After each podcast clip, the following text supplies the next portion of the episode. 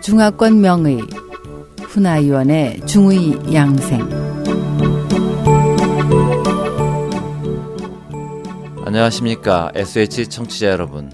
오늘은 황현의 독탕 마지막 시간으로 산치자에 대해서 말씀드리겠습니다. 치자는 산치자를 가장 많이 씁니다 치자의 약성 역시 고안에서 상중하 3초의 화를 내리는 역할을 합니다. 약이 붉은색을 띠기 때문에 심장에 작용할 수 있습니다. 또한 약재의 모양이 비교적 가볍고 바람에 잘 날리는 것이 마치 폐와 같이 생겨서 폐의 화도 다스릴 수 있습니다. 뿐만 아니라 3초의 울화도 다스립니다.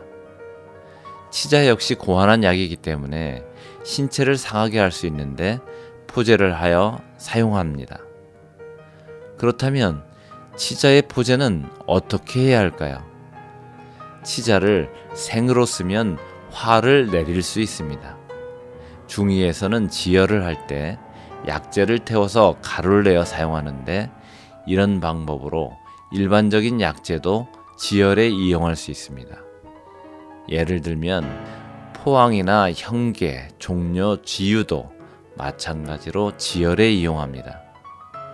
이들 약재를 지혈에 사용할 때는 모두 까맣게 태워서 씁니다.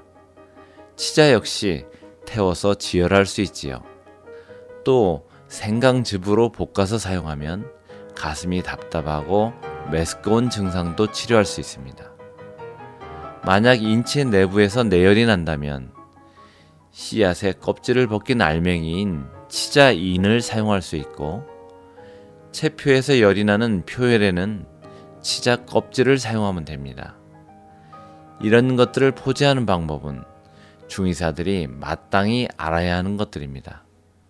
왜냐하면 똑같은 약재를 사용할지라도 구체적인 포제 방법이나 어떤 약물을 사용하는가에 따라서 약재의 효과가 달라질 수 있기 때문입니다.